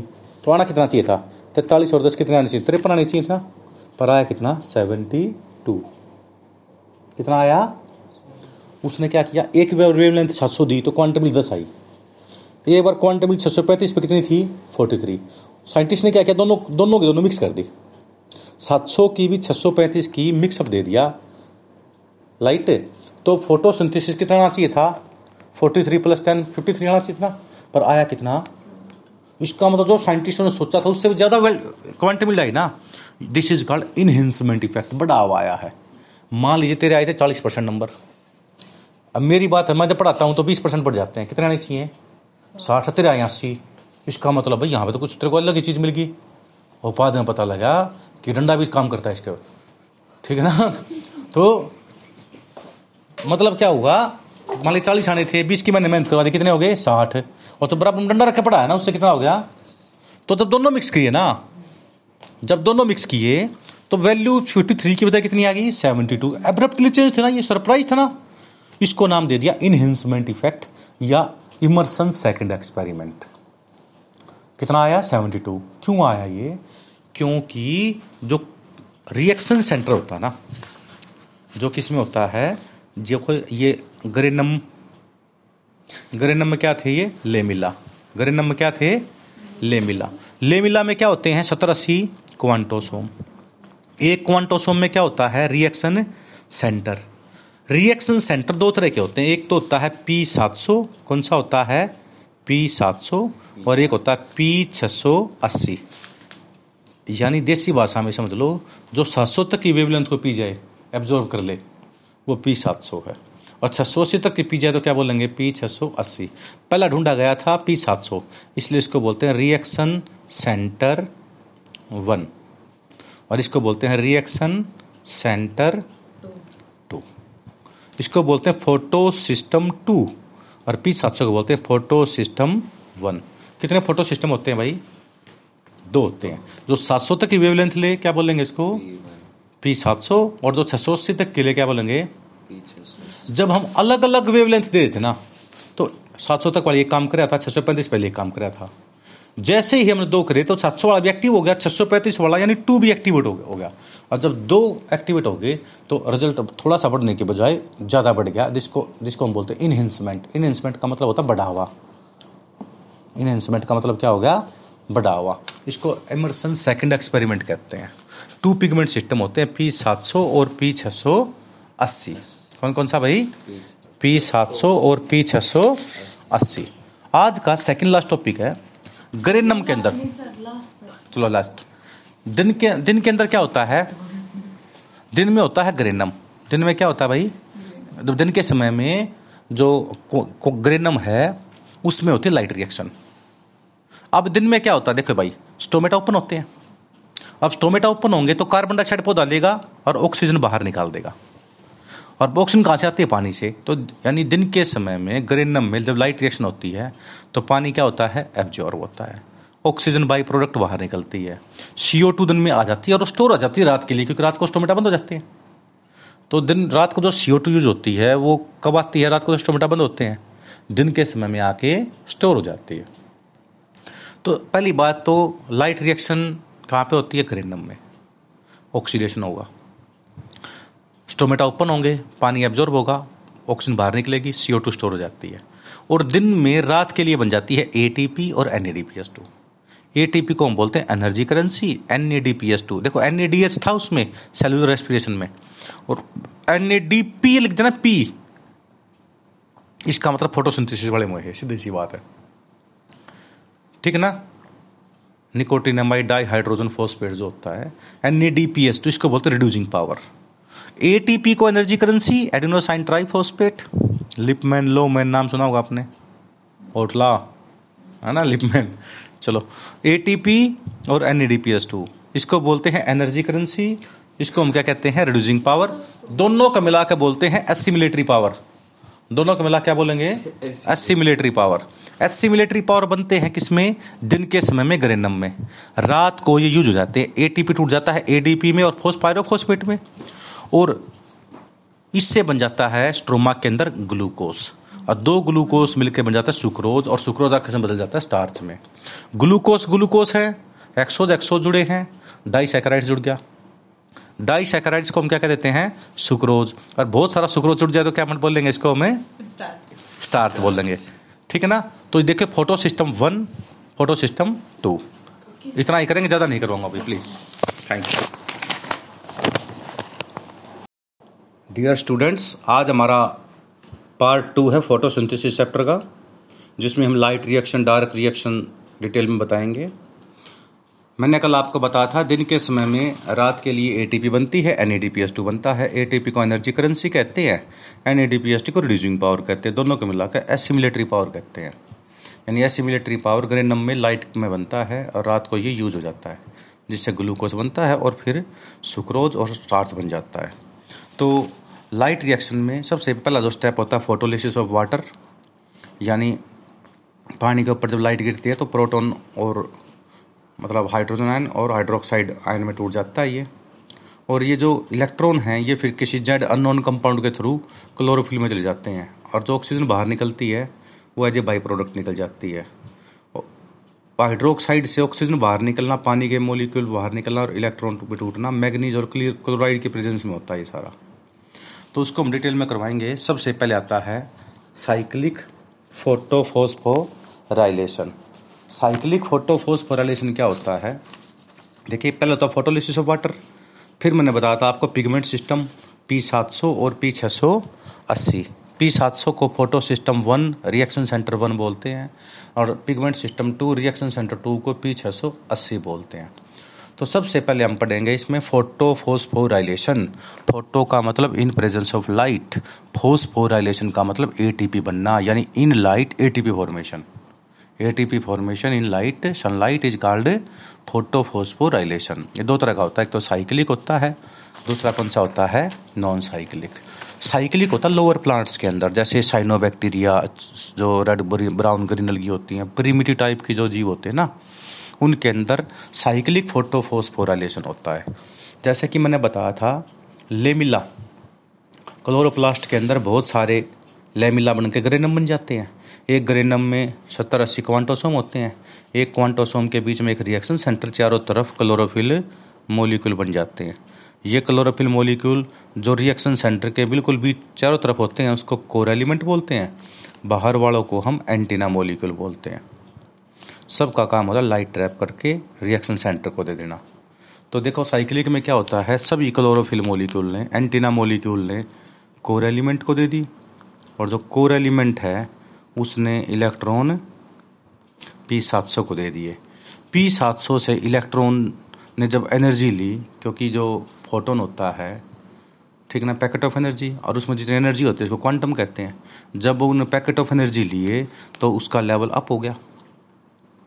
जो ये शेप होती है ना ऊपर से नीचे, ऐसे नहीं दिखा सकते, किसी डायरेक्शन में दिखाएंगे, ये रेडॉक्स पोटेंशियल के अनुसार दिखा रखे हैं। रेडॉक्स पोटेंशियल के अनुसार इनकी वैल्यू होती है। तुम सोचो कभी अपनी तरफ से दूसरा डिज़ाइन बना कर रख दो, ऐसा डिज़ाइन ये नहीं होता, रेडॉक्स पोटेंशियल के अनुसार है 0.1 0.08 0.6, ठीक है ना। इस तरह से कंपाउंड बनने पड़ेंगे, इसलिए इसी तरीके से याद करने पड़ेंगे। पेपर में आता है एक बच्चा कहता है जी मन तो आपने बेकार बना रखा था, मैंने थोड़ा अच्छा सा डिज़ाइन से बना दिया, ऐसे करके। डिजाइन नहीं बनाना, ये रेडॉक्स पोटेंशियल के अनुसार है। यदि मैं कहूँ P700 से इलेक्ट्रॉन किसी अननोन कंपाउंड ने ले लिए, P700 से लॉस ऑफ इलेक्ट्रॉन हुआ तो यहाँ पर ऑक्सीडेशन हुआ, किसी अननोन कंपाउंड X ने उस इलेक्ट्रॉन को गेन कर लिया, उसका रिडक्शन हो गया। Loss of electron oxidation, gain of electron reduction. ठीक ना, और दोनों रिएक्शन होती है ना, ऑक्सीडेशन भी होती है रिडक्शन भी होती है, इसलिए इसको बोलते हैं रेडॉक्स पोटेंशियल। सबसे ज़्यादा रेडॉक्स पोटेंशियल किसका होता है, एक्स अननोन कंपाउंड का होता है जिसका 1 होता है। फिर हायर टू लोअर जाएगा रेडॉक्स पोटेंशियल, तो फेराडोक्सिन ने ले लिया, इसने इलेक्ट्रॉन लॉस कर दिया ऑक्सीडेशन, फेराडोक्सिन ने ले लिया इसका रिडक्शन, तो इसका रेडॉक्स पोटेंशियल है 0.8। कितना है इसका, 1 है, इसका 0.8 है। फिर साइटोक्रोम B6 में आ गया, साइटोक्रोम B6 में कितना आ गया, 0.7 के करीब। प्लास्टोक्यूनोन के में आ गया, ये कितना का 0.6। मतलब क्या हो रहा है कि रेडॉक्स पोटेंशियल के अनुसार नीचे की तरफ जा रहे हैं। ये याद रख लो, X F C P C P, क्या याद रखोगे, एक्स एफ सी पी, ये पीएमडी में आता है। एक्स अननोन कंपाउंड ने सबसे पहले इलेक्ट्रॉन को रिसीव किया, इसका हो गया रिडक्शन, इसने फिर लॉस कर दिया, इसका वापस क्या हो गया ऑक्सीडेशन। अब किसने ले लिया इलेक्ट्रॉन, फेराडोक्सिन ने, जिसने लिया उसका क्या हो गया रिडक्शन, फिर इसने लॉस कर दिया, फिर क्या हो गया इसका ऑक्सीडेशन, फिर किसने ले लिया साइटोक्रोम B6 ने, साइटोक्रोम B6 का क्या हो गया रिडक्शन, फिर इसने वापस छोड़ दिया, क्या हो गया ऑक्सीडेशन। अब किसने ले लिया, प्लास्टोक्यूनोन ने, प्लास्टोक्यूनोन से साइटोक्रोम F, साइटोक्रोम F से plastocyanin, X F C P, ऐसे याद रख लो। और इलेक्ट्रॉन घूमकर वापस किस में आ गए, P700 में, फोटोसिस्टम 1 में, रिएक्शन सेंटर 1 में आ गए, रिएक्शन सेंटर 1, फोटोसिस्टम 1, P700 मतलब 700 तक की वेवलेंथ की लाइट लेता है ये। फ्री में इलेक्ट्रॉन घूम के गए, एक्स एफ सी पी से वापस इलेक्ट्रॉन आ गया, फ्री में क्या मिल गया हमारे को, 2 जगह है ATP मिल गई ना, इसलिए इसका नाम होता है साइक्लिक, क्योंकि इलेक्ट्रॉन घूम कर वापस आ रहे हैं। फोटो लाइट में होता है, फॉस्फोराइलेशन ATP बन जाती है, इसलिए इसका नाम साइक्लिक फोटो फॉस्फोराइलेशन कहलाता है। समझ में आ गई बात, एक्स एफ CpCp याद रखोगे। दूसरे नंबर पे आता है, ये होता है लोअर प्लांट्स के अंदर, साइनोबैक्टीरिया एल्गी प्रिमिटिव टाइप का होता है ये। दूसरे नंबर पे आता है नॉन साइक्लिक, जो कि जो हम ग्रीन प्लांट देखते हैं ना, हम जो ये जहाँ पे एंजियोस्पर्म है हमारे चारों तरफ, इसमें होता है नॉन साइक्लिक फोटोफॉस्फोराइलेशन। ये आप देखोगे, देखो जिगजैग टाइप में नहीं हो रहा है ये, ठीक है ना, इसलिए इसका नाम जेड स्कीम होता है। क्या नाम होता है इसका, जेड स्कीम। दूसरी बात, एक केमिकल होता है DCMU, ये इनहिबिटर होता है नॉन साइक्लिक फोटोफॉस्फोराइलेशन, ये डाल दो ये रुक जाएगा। चलो, इसमें भी जो जाते हैं ना इलेक्ट्रॉन, वो रेडॉक्स पोटेंशियल के अनुसार जाते हैं, इसलिए इसकी शेप ऐसी है। अपने पास से शेप बढ़ाने की कोशिश मत करना, कभी तुम सोचो लो इसमें ठाक है, इसको यहाँ दिखा देते हैं फिर ऊपर ऐसे उठा देंगे, ऐसे नहीं होना, सेम शेप रखनी होती है इसकी। ये शुरुआत था साइक्लिक, शुरुआत था P700 से, नॉन साइक्लिक शुरू है P680 से। साइक्लिक में एक ही फोटो सिस्टम इंक्लूड था P700, इसमें दो होते हैं P680 और P700। अब देखो P680 में जब एनर्जी आई, ठीक है, तो इलेक्ट्रॉन किस में चले गए, क्यूनोन में, अननोन कंपाउंड है कोई, क्यूनोन अननोन कंपाउंड था, बाद में इसका पता लगाया क्या नाम था इसका, क्यूनोन। क्यूनोन से चले गए साइटोक्रोम बी में, साइटोक्रोम बी से प्लास्टोक्यूनोन में, प्लास्टोक्यूनिन भी कह देते हैं, प्लास्टोक्यूनोन भी कह देते हैं, प्लास्टोक्यूनोन से साइटोक्रोम एफ में, साइटोक्रोम एफ से प्लास्टोसाइनिन में, प्लास्टोसाइनिन से वापस 680 में नहीं आए, किस में चले गए P700 में, फोटोसिस्टम 1 में चले गए। ये शुरुआत हुआ P680 से, और सेकेंडरी किसने ले लिया इसको वापस से, P700 ने, इसलिए इलेक्ट्रॉन घूम कर वापस नहीं आए ना इसमें, इसलिए इसका नाम होता है नॉन साइक्लिक। और ATP तो बनी रही है, फोटोफॉस्फोराइलेशन। साइक्लिक में क्या होता है, सिंपल है ये, कॉम्प्लेक्स है, ये लोअर प्लांट्स में होता है, ये हायर प्लांट्स में होता है। इसमें एक फोटो सिस्टम इन्वॉल्व होता है P700, इसमें दोनों होते हैं, इसमें शुरुआत भी P700 से होती है, अंत भी P700 में होता है, इसमें शुरुआत P680 में होती है, अंत P700 में होता है। इसमें सिर्फ ATP बनती थी साइक्लिक में, इसमें ATP बनती है और NADPH2 भी बनता है, इसलिए उसमें ATP एनर्जी करेंसी बनती थी साइक्लिक में, इसमें energy currency plus reducing power दोनों को मिलाकर बोलते हैं असिमिलेटरी पावर बनती है। क्या बनती है नॉन साइक्लिंग में, एसिमिलेटरी पावर। इसमें वो दूसरी बात खास क्या है, क्योंकि इलेक्ट्रॉन इसमें घूम कर वापस नहीं आते नॉन साइक्लिक में, इसलिए एक सोर्स ऑफ इलेक्ट्रॉन चाहिए, और आपको पता है सोर्स ऑफ इलेक्ट्रॉन क्या होता है, पानी। पानी किस में टूटता है, मैंने बताया था आपको, पानी टूट गया प्रोटोन में और हाइड्रोक्साइड में। प्रोटोन तो डायरेक्ट यहाँ चले गए, प्रोटोन देखो, पानी टूट गया इलेक्ट्रॉन में, ऑक्सीजन में और प्रोटॉन में। इलेक्ट्रॉन तो घूम के यहाँ से वापस आ गए, 3 में ATP मिल गई। प्रोटोन डायरेक्ट यहीं से ले लिए, प्रोटोन इलेक्ट्रॉन मिल गए ना, हाइड्रोजन मिल गया ना। एक प्रोटोन इलेक्ट्रॉन क्या होता है, हाइड्रोजन में होता है। NADP के साथ मिल गए कोएंजाइम के साथ, क्या बन गया NADPH2। इसको बोलते हैं रिड्यूसिंग पावर। क्योंकि नॉन साइक्लिक में इलेक्ट्रॉन घूम कर वापस नहीं आते, इसलिए इसमें सोर्स ऑफ इलेक्ट्रॉन क्या होगा, पानी। इसलिए पानी का टूटना क्या बोलते हैं, फोटोलिसिस ऑफ वाटर। पानी के टूटने से क्या मिलता है हमारे को, प्रोटॉन, इलेक्ट्रॉन और ऑक्सीजन। इसलिए फोटोलिसिस ऑफ वाटर से ही ऑक्सीजन इवॉल्व होती है। इलेक्ट्रॉन तो घूम के आगे नॉन साइक्लिक फोटोफॉस्फोराइलेशन से, प्रोटॉन डायरेक्ट आगे, प्रोटॉन इलेक्ट्रॉन मिलकर क्या बन गया हाइड्रोजन, और वो हाइड्रोजन कोएंजाइम NADP के साथ मिलकर क्या बना दिया NADPH2। इसलिए नॉन साइक्लिक में ATP भी बनती है और रिड्यूसिंग पावर भी बनती है, NADPH2 बनता है। इसलिए दोनों को मिलाकर क्या बोलते हैं, एसिमिलेटरी पावर। समझ में आ गया आपको। नॉन साइक्लिक में क्या बनते हैं, ATP और NADPH2 मिला के NADPH2 plus ATP is called assimilatory power. तो ये अपना डिफरेंस करना साइक्लिक नॉन साइक्लिक में। दोबारा सुन लो, साइक्लिक शुरू होता है P700 से, नॉन साइक्लिक शुरू होता है P680 से। साइक्लिक में एक ही PAPS होता है, फोटोसिस्टम 1, इसमें 1 और 2 दोनों होते हैं। इसमें सिर्फ ATP बनती है, इसमें ATP और NADPH दोनों बनते हैं। साइक्लिक में इलेक्ट्रॉन घूम को वापस आ जाते हैं, इसलिए एक्स्ट्रा सोर्स नहीं चाहिए इलेक्ट्रॉन का। इसमें वापस नहीं आते, इसलिए एक्स्ट्रा सोर्स चाहिए। इसलिए पानी टूट जाता है इलेक्ट्रॉन में, प्रोटॉन में और ऑक्सीजन में। ऑक्सीजन तो बाई प्रोडक्ट निकल गया, इलेक्ट्रॉन घूम कर वापस पहुँच गए, प्रोटॉन डायरेक्ट आ गए और NADP के साथ मिलकर क्या बना दिया NADPH2। ये मोर कॉम्प्लेक्स होता है, हायर प्लांट्स में होता है, ग्रीन प्लांट्स में होता है। ये इसको जेड स्कीम बोलते हैं।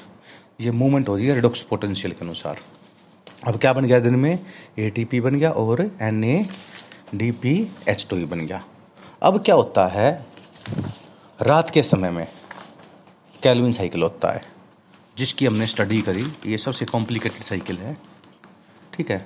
इसके लिए देखिए, आप फोटोसिंथेसिस चैप्टर में पढ़ा था, बेस्ट फोटोसिंथेटिक मेटेरियल कौन सा होता है, ग्रीन एल्गी क्लोरिला, और एक होता है स्केनिडेस्मस। इसके कार्बन को हमने और रेडियो एक्टिव कार्बन ले लेते हैं, इसकी वजह से हमने पूरी साइकिल को ट्रेस कर लिया।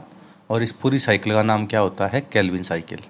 इस पूरी साइकिल को आप याद ना करके सिंपल इसमें एक बात याद रख लो, इसको सिंपल से ड्रा करो, जैसे NCERT में लिखाया होता है। जैसे फर्स्ट कार्बन डाइऑक्साइड रिसेप्टर, जो कि दिन के समय जो कार्बन डाइऑक्साइड स्टोर हुई थी, ठीक है ना, वो उस रात को कौन ले लेता है, उसको RUBP ले लेता है। RUBP ribulose 1,5 biphosphate. इसमें 5 कार्बन कंपाउंड होते हैं। कितने कार्बन कंपाउंड होते हैं, 5। इसने कार्बन डाइऑक्साइड ले ली दिन में जो स्टोर हुई थी, स्टोमेटा जब खुले हुए थे, तो 5 और 1 कितने हो गए, 6 कार्बन। तो एक अनस्टेबल कंपाउंड बन जाता कुछ समय के लिए, 2 कार्बोक्सी 3 कीटो 1,5 बाईफॉस्फोराइबोटोल। पेपर में आता है ये अनस्टेबल कंपाउंड, कुछ समय के लिए बनता है 6 कार्बन। 5 कार्बन तो RUBP के, 1 कार्बन बाहर से, 5 और 1 कितने हो गए, 6 कार्बन। 6 कार्बन का एक अनस्टेबल कंपाउंड बन गया, 2 कार्बोक्सी 3 कीटो 1,5 बाईफॉस्फोराइबोटोल। ये कुछ समय के बाद तुरंत टूट गया 2 मोलिक्यूल में, क्योंकि 1 मोलिक्यूल में 6 कार्बन है, तो 2 मोलिक्यूल में कितने कार्बन होंगे, 3 कार्बन होंगे। और फर्स्ट स्टेबल कंपाउंड का नाम होता है 3 फॉस्फोग्लाइसरिक एसिड, 3 PGA कह देते हैं इसको, 3 फॉस्फोग्लाइसरिक एसिड। RUBP में 5 कार्बन, 1 कार्बन डाइऑक्साइड बाहर से आगे, कितने हो गए, 6 कार्बन। एक अनस्टेबल कंपाउंड बन गया 2 कार्बोक्सी 3 कीटो 1,5 बाईफॉस्फोराइबोटोल। ये तुरंत टूट गया 2 मोलिक्यूल 3 कार्बन के, 3 फॉस्फोग्लाइसरिक एसिड। इसलिए फर्स्ट स्टेबल कंपाउंड का नाम हो गया 3 PGA। इस स्टेप का नाम हो गया कार्बोक्सीलेशन, और इसके लिए एंजाइम का नाम रेस्पॉन्सिबल होगा रबिस्को, राइबोलोज बाईफॉस्फेट कार्बोक्सीलेज। ये एंजाइम 17% होता है क्लोरोप्लास्ट में। यदि ये ना हो तो प्लांट में फोटोसिंथेसिस नहीं हो। इसलिए नाइट के समय में, रात के समय में पहला स्टेप कौन सा हो गया, कार्बोक्सीलेशन। फिर 3 PGA से बनता है ट्राइलोज फॉस्फेट, आखिर में ग्लूकोज बनता है इसमें। और फिर इससे वापस RUBP बन जाता है, इसको बोलते हैं रीजनरेशन ऑफ RUBP। यानी 3 स्टेप हो गए, कार्बोक्सीलेशन, ग्लाइकोलाइटिक रिवर्सल, ये रिडक्शन भी कह देते हैं इसको। और तीसरा होगा रीजनरेशन ऑफ RUBP। इसलिए कैल्विन साइकिल को केवल कार्बोक्सिलेशन डिटेल में करो, बाकी सीधा घुमा दो, ग्लाइकोलाइटिक रिवर्सल या रिडक्शन। और तीसरा हो गया regeneration of RUBP, regeneration of RUBP। And तीन स्टेप कौन कौन से हो गए? कार्बोक्सिलेशन, ग्लाइकोलाइटिक रिवर्सल या रिडक्शन, और तीसरा होगा रीजनरेशन ऑफ RUBP।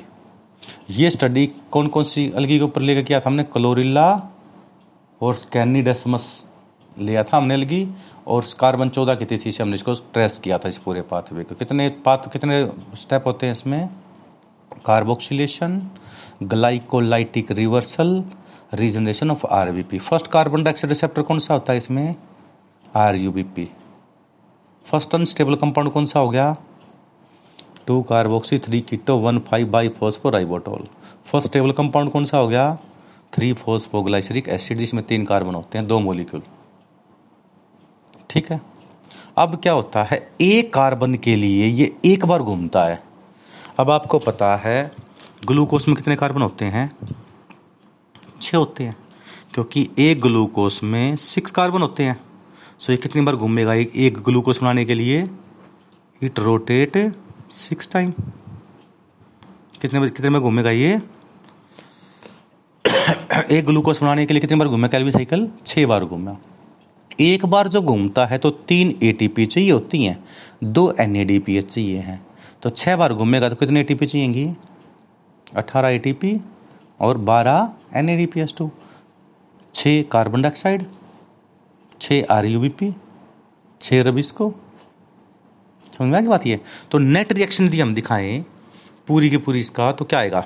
6 RUBP, क्योंकि एक बार घूमता है तो 1 RUBP यूज होता है, 6 बार घूमेगा तो 6 RUBP। एक बार घूमेगा तो 1 कार्बन डाइऑक्साइड, 6 बार घूमेगा तो 6 कार्बन डाइऑक्साइड। एक बार घूमेगा तो 3 ATP, 6 बार घूमेगा तो 18 ATP। एक बार घूमेगा तो 2 NADPH, 6 बार घूमेगा तो 12 NADPH। फिर क्या दे दिया इसने? वापस RUBP बन गया। CO2 से क्या बन गया? ग्लूकोस बन गया। ATP से ADP और पायरोफॉस्फेट टूट गया, NADP अलग बन गया, 6 वाटर मॉलिक्यूल बन गए। तो ये नेट रिएक्शन है, पेपर में कई बार आती है ये।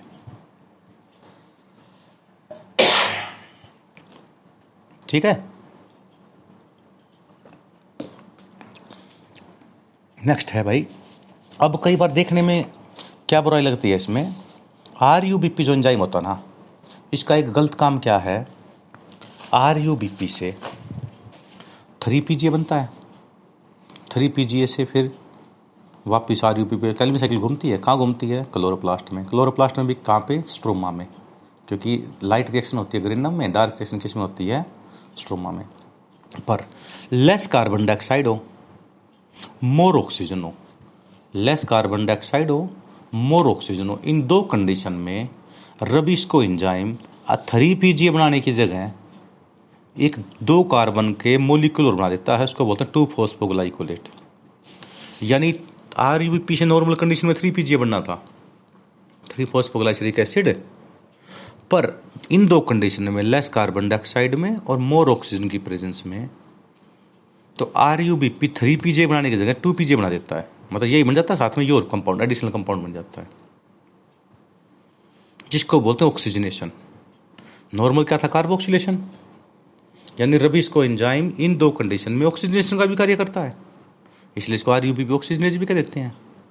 और ये बनते ही तो क्लोरोप्लास्ट तो था इन्वॉल्व इसमें, परोक्सीसोम और माइटोकॉन्ड्रिया भी इन्वॉल्व हो जाते हैं, क्योंकि ग्लाइकोलेट, ग्लाइऑक्सिलेट, ग्लाइसिन नाम का एमिनो एसिड बन जाता है। ग्लाइसिन माइटोकॉन्ड्रिया में आके अमोनिया और सीरीन बना देता है, और 50% CO2 क्या हो जाती है यहाँ से? लॉस हो जाती है। किससे? माइटोकॉन्ड्रिया से। किससे हो जाती है? माइटोकॉन्ड्रिया से। अब ये वापस सीरीन से हाइड्रोक्सी पायरुवेट, ग्लाइसरिक एसिड में से आकर 3 PGA दोबारा बनाता है। मतलब एक छोटा सा रास्ता भटकने की वजह से ये देखो कितना घूम के आना पड़ा है इसको। एक ऑर्गेनली की बजाय क्लोरोप्लास्ट के अलावा परोक्सीसोम और माइटोकॉन्ड्रिया से भी घूम के जाना पड़ा इसको। और 50% CO2 क्या होगी? लॉस। पहले ही लस CO2 थी ऊपर भाई, पहले ही आपकी 20,000 टन का थी, आपने मालिक ने कहा मैं तो 10,000 दूंगा। भाई गुस्सा कितना आया। और 10,000 में से भी कोई 6,000 छीन ले जाए 50,000 छीन ले जाए तो 5 ही बचे ना, तो ये एक्सेस लॉस हो गया। तो इसको हम बोलते हैं फोटो रेस्पिरेशन, क्योंकि इसमें 2 कार्बन कंपाउंड एडिशनल बन जाता है, इसलिए इसका नाम हो गया C2 साइकिल, ठीक है ना। और ये फोटोसिंथेटिक कार्बन ऑक्सीडेटिव बोलते हैं, PCO साइकिल भी बोलते हैं इसको, क्योंकि इसमें RubisCO एंजाइम का ड्यूल नेचर पता लगा हमारे को, जो नॉर्मली कंडीशन में क्या करता है 3 PGA बना देता है, पर लेस कार्बन डाइऑक्साइड हो मोर ऑक्सीजन हो, लेस कार्बन डाइऑक्साइड हो मोर ऑक्सीजन हो, तो 3 PGA के बनाए बन जाए एक एडिशनल चीज़ बन जाती है 2 फॉस्फोग्लाइकोलेट। और ये पूरा जब घूम के आता है तो इसमें 50% CO2 क्या हो जाती है यहाँ से लॉस हो जाती है। इस पूरे साइकिल को हमने ऐसे दिखा दिया बस। कितने सेल ऑर्गेनल इन्वॉल्व होते हैं फोटो रेस्पिरेशन में? 3। ऑक्सीजन किससे निकलती है? माइटोकॉन्ड्रिया से। परोक्साइड का मतलब परोक्साइड H2O2 बनती है और टूटती रहती है, और परोक्साइड बनना टूटना यही चलता रहता है परोक्सीसोम में, इसलिए इसका नाम परोक्सीसोम है। तो फोटो रेस्पिरेशन C3 प्लांट का डिसएडवांटेजेज है।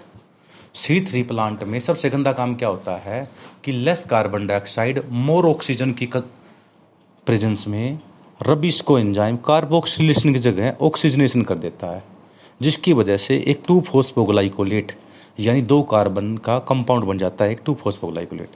ये बनने की वजह से ये खाम खा एक फालतू चक्कर लग जाता है, जिसमें 50% CO2 क्या हो जाती है लॉस हो जाती है। इसलिए C3 प्लांट वो होते हैं जिनमें C3 साइकिल होता है। वाई कैल्विन साइकिल इसका C3 साइकिल, क्योंकि फर्स्ट स्टेबल कंपाउंड में 3 कार्बन हैं, इसलिए इसका नाम हो गया C3 साइकिल, ठीक है। एक ग्लूकोज के लिए 6 बार घूमता है, एक सुक्रोज के लिए ये 12 बार घूमता है, ठीक है ना। डार्क रिएक्शन होती है ये। अब यहाँ पे देखिए C3 प्लांट वो होते हैं जिसमें C3 साइकिल होता हो। C3 साइकिल वो होते हैं जिसमें 3 PGA कंपाउंड बनता हो फर्स्ट टेबल। तो C3 प्लांट की डिसएडवांटेजेज क्या है कि इसमें 50% CO2 क्या हो जाती है लॉस हो जाती है। तो फिर क्या हुआ, कुछ प्लांट ने भगवान की पूजा करी, मजाक के लिए बता रहा हूँ आपको। तो भगवान बोला क्या प्रॉब्लम आ गई भाई जी, हम तो मुझ पहले तो लेस कार्बन डाइऑक्साइड कर दी इन्वायरमेंट में, फिर मोर ऑक्सीजन की प्रेजेंस में तो हमारी 50% CO2 और लॉस हो जाती है, हम क्या करें? भगवान ने करी तथास्तु। तथास्तु कहते क्या हुआ, जिन पौधों ने हड़ताल की थी उसमें था मेज, मक्का, शुगर केन, जवार, बाजरा, कोसोरगम, पेनिस्टम, पेनिस्टियम, एट्रिप्लेक्स, एमरेंथस, साल्सोआ। इन पौधों के नाम रट लो, maize, sugar cane, sorghum, पेनिस्कम, pennisetum, Atriplex, amaranthus, साल्सोआ। इन प्लांट के अंदर एक स्पेशल अडेप्टेशन हुई। क्या हुई? नॉर्मली आपने इस लीफ का सेक्शन जब देखा है तो upper epidermis, lower epidermis, mesophyll cell, chlorenchyma जिसमें वो पेरेनकाइमा सेल जिसमें क्लोरोप्लास्ट होते हो, और बीच में होता है वेस्कुलर बंडल सील सेल। अंदर क्या होते हैं? जाइलम और phloem. Vascular bundle sheath cell में क्लोरोप्लास्ट नहीं होता था पहले, पर इन प्लांट के अंदर मक्का, sugar cane, sorghum, पेनिस्कम, pennisetum, Atriplex, एमोरेंथस, साल्सोआ, इन प्लांट के अंदर एक ऐसी अडेप्टेशन होगी कि बंडल सीथ सेल में भी क्या बन गया? क्लोरोप्लास्ट बन गया, पर क्लोरोप्लास्ट में सिर्फ स्ट्रोमा बना, ग्रेनम नहीं बना। बंडल सीथ सेल के अंदर क्या बन गया भाई? ओनली स्ट्रोमा बना, ओनली स्ट्रोमा, नोट ग्रेनम, यानी ग्रेनम नहीं बना। ग्रेनम में क्या होता है? Light reaction. स्ट्रोमा में क्या होती है? Dark reaction. समझ में आ गई बात? यह इसका नाम होता क्रेंज एनाटोमी। क्रेंज किसी साइंटिस्ट का नाम नहीं है। क्रेंज का मतलब होलो, होलो का मतलब यहाँ भी क्लोरोप्लास्ट है, यहाँ भी क्लोरोप्लास्ट है, पर मेजोफिल सेल में जो क्लोरोप्लास्ट है ना उसमें ग्रेनम भी है, स्ट्रोमा में भी है, स्ट्रोमा भी है, दोनों चीज़ें, यानी इसमें लाइट रिएक्शन भी होती है, डार्क भी होती है। पर बंडल सीथ सेल के अंदर सिर्फ क्या होता है? स्ट्रोमा होता है। सिर्फ क्या होता है? स्ट्रोमा, ओनली स्ट्रोमा प्रेजेंट होता है। पता लग गया? ग्रेनम प्रेजेंट नहीं होता। इसकी वजह से एक नया साइकिल बन गया, इसका नाम हमने दे दिया हैच एंड स्लैक साइकिल या C4 साइकिल। C4 कैट नहीं, C4 साइकिल। कैसे? अब देखिए, ये तो ले ली mesophyll cell. Bundle sheath cell के चारों तरफ सेल कौन सी हैं? Mesophyll cell. मेजोफिल सेल का दूसरा नाम क्या होता है? क्लोरेनकाइमा सेल, यानी वो पेरेनकाइमा जिनमें क्लोरोप्लास्ट हो। अब मेजोफिल सेल के अंदर फर्स्ट कार्बन डाइऑक्साइड रिसेप्टर कौन सा होता है? Phosphoenol pyruvic acid, phosphoenol pyruvate. क्या बोलेंगे इसको? Phosphoenol pyruvate. पीईपी, तीन कार्बन कंपाउंड होता है। तो एक कार्बन बाहर से आ गई, कितना हो गया, तीन और एक चार। फर्स्ट स्टेबल कंपाउंड कौन सा हो गया, ऑक्जेलो एसिटिक एसिड। अब याद करो C3 प्लांट में कौन सा था, first carbon dioxide receptor RUBP, first stable compound 3PGA, Rubisco enzyme. यहाँ देखिए first carbon dioxide receptor PEP, उसमें क्या था RUBP, उसमें 5 कार्बन थे, इसमें कितने कार्बन है, 3। फर्स्ट कार्बन डाइऑक्साइड रिसेप्टर हो गया, फर्स्ट स्टेबल कंपाउंड उसमें क्या था, 3 फॉस्फोग्लाइसरिक एसिड, 3 कार्बन। इसमें ऑक्जेलोएसिटिक एसिड या एस्पेरेटिक एसिड एक ही है, इसमें 4 कार्बन होते हैं। क्योंकि इसमें 4 कार्बन होते हैं फर्स्ट स्टेबल कंपाउंड में, इसलिए इसका नाम क्या हो गया, C4 साइकिल। अब C4 साइकिल में ऑक्जेलोएसिटिक एसिड बन गया मैलिक एसिड। ये मैलिक एसिड किस में चला गया, वेस्कुलर बंडल शीथ सेल में चला गया। इन वेस्कुलर बंडल शीथ सेल में इसमें सिर्फ क्या होता है, स्ट्रोमा होता है। क्या होता है सिर्फ, ये मैलिक एसिड टूट गया CO2 में और पायरुविक एसिड में। मैलिक एसिड किस में टूट गया, CO2 में और पायरुविक एसिड में। ये पायरुविक एसिड वहाँ पीसीस में आ गया, मेसोफिल में। और CO2 देखो यहाँ पे एक बार तो फिक्सेशन यहाँ पे हुआ है, फोस्फोइनोल पायरुवेट से आगे CO2 गई, फर्स्ट फिक्सेशन तो यहाँ पे हो गया। सेकंड CO2 यहाँ से लॉस होने लगी ना, इसमें फिर काल्विन साइकिल घूम गया। क्योंकि स्ट्रोमा में क्या होता है, अरे बंडल शीथ सेल में क्या था, स्ट्रोमा, स्ट्रोमा में क्या हो सकता है, काल्विन साइकिल। इसलिए double fixation of carbon dioxide takes place in C4 cycle. जो CO2 लॉस हो रही थी उसने डबल फिक्सेशन कर दिया, क्योंकि बंडल शीथ सेल में क्या बन गई, क्लोरोप्लास्ट बन गया। क्लोरोप्लास्ट में क्या था, सिर्फ स्ट्रोमा, इसलिए डायरेक्ट रिएक्शन हो सकती है, लाइट रिएक्शन नहीं हो सकती। यानी जो CO2 मैलिक एसिड से टूट कर मिली थी हमारे को, वो लॉस होने से बचा ली किसने, कैल्विन साइकिल ने। यानी डबल फिक्सेशन किस साइकिल में होता है, एक तो यहाँ पे हो गया, एक यहाँ पे हो गया। यानी एक तो फॉस्फोनाइल पायरुवेट से जब कार्बन डाइऑक्साइड गई, यहाँ फिक्सेशन हो गया, फर्स्ट स्टेबल कंपाउंड बना दिया ऑक्जेलोएसिटिक एसिड। दूसरा मैलिक एसिड से CO2 टूट गया और पायरुविक एसिड टूट गया, तो ये CO2 यहाँ पे फिक्स होगी। तो डबल फिक्सेशन नहीं होने ना, इसको याद रख लो पोम्प से, POMP, फॉस्फोनाइल pyruvate, oxaloacetic acid, malic acid और पायरुविक एसिड, साइकिल घूम गया। इसका फायदा क्या होता है, इसका ये फायदा होता है कि C4 प्लांट जो थे ना, ये जो प्लांट है एक्स्ट्रा ड्रास्टिक कंडीशन में भी उग जाते हैं। नंबर 2, जिन कंडीशन में ये पौधे उग जाते हैं ना, और कोई पौधा वहाँ पे नहीं उग सकता। नंबर 2, इसमें उसमें तो एक बार घूमता था 3 ATP खर्च होती थी, एक बार घूमता था तो कितने ATP खर्च होती थी, 3। जब इसमें एक बार घूमता तो 5 ATP खर्च होती है, क्योंकि 3 तो इसकी, 2 इसकी एडिशन लग गई। इसमें एक चक्कर में कितने ATP लगती हैं, 5। तो 6 बार घूमेगा तो कितनी ATP लगेंगी, 30। कैल्विन साइकिल में जब एक बार घूमता था तो 3 ATP लगती थी, 6 बार घूमा तो 18 लगी। इसमें दो ATP फालतू लग जाती हैं पर चक्कर में, तो 3 और 2 कितनी होगी, 5। एक चक्कर में 5 लगी, तो 6 बार घूमेगा तो कितनी लगेंगी, 30। तो 12 ATP फालतू खर्च होगी ना। ये इसकी डिसएडवांटेजेज है। और एडवांटेजेज क्या है कि जो CO2 लॉस हो रहा करता ना C3 प्लांट में, जो C3 प्लांट में CO2 लॉस हो रहा था, फोटो रेस्पिरेशन हो रहा था, वो यहाँ पे लॉस नहीं हुआ, क्योंकि यहाँ पे डबल फिक्सेशन हो गया कार्बन डाइऑक्साइड का। What is advantages and disadvantages of C4 cycle, paper में आया बैठा है क्वेश्चन ये। एडवांटेजेस तो ये है कि इसमें CO2 लॉस नहीं होता। C3 प्लांट की डिसएडवांटेजेस क्या है, 50% CO2 लॉस हो जाता है रबिस्को की वजह से। कार्बोक्सिलेशन क्या हो जाता है, ऑक्सीजनेशन, जिससे 50% CO2 क्या हो जाता है, लॉस। इस लॉस को बचाने के लिए क्रेंज एनाटोमी बनी। क्रेंज एनाटोमी का मतलब क्या होता है, होलो, होलो का मतलब कंप्लीट। यानी मेसोफिल सेल में भी क्लोरोप्लास्ट होते हैं और बंडल शीथ सेल में भी होते हैं, पर बंडल शीथ वाले में ग्रेनम नहीं होते, केवल स्ट्रोमा होता है, इसलिए डायरेक्ट रिएक्शन हो सकती है, लाइट रिएक्शन नहीं हो सकता। एडवांटेजेस क्या हैं कि इसमें डबल फिक्सेशन होता है, CO2 लॉस नहीं होता। और डिसएडवांटेजेस क्या हैं कि इसमें पर चक्कर 2 ATP फालतू लगती हैं, इसलिए ग्लूकोस बनाने के लिए 30 ATP चाहिए, जो कि कैल्विन साइकिल में केवल 18 थी। ये इसका डिसएडवांटेजेस है। किन प्लांट में C4 साइकिल होता है, मेज, सुगरकॉम, सोरगन, ठीक है ना, पेनिस्टियम, पेनिकम, पेनिस्टियम, एट्रिप्लेक्स, एमोरंथस, साल्सोआ, ठीक है। इन प्लांट के अंदर एडवांटेजेज है। अब क्या हुआ, कुछ पौधे फिर अड़ताड़ में बैठ गए, भगवान फिर बोले अरे क्या बात होगी, अब तुम्हारे क्या दिक्कत आ गई, तुम्हारा सोल्यूशन कर तो दिया क्रेंज एनाटॉमी करके। बोला सर हम तो सूखे में उगते हैं रेगिस्तान में, और हमारे पास तो पानी भी नहीं होता, और दिन में स्टोमेटा खुलते हो पानी उठ जाता है, ट्रांसपीरेशन हो जाता है, अब हम क्या करें। भगवान ने देखा भी तो प्रॉब्लम है, उनको भी कह देता था आज तो ये कुछ पौधे ऐसे होते हैं जिनको कैम प्लांट कहते हैं, क्रैसुलेशियन एसिड मेटाबॉलिज्म। ये फैमिली होती है क्रैसुलेशिया फैमिली। इनके स्टोमेटा रात को खुलते हैं, दिन में खुलते हैं नहीं।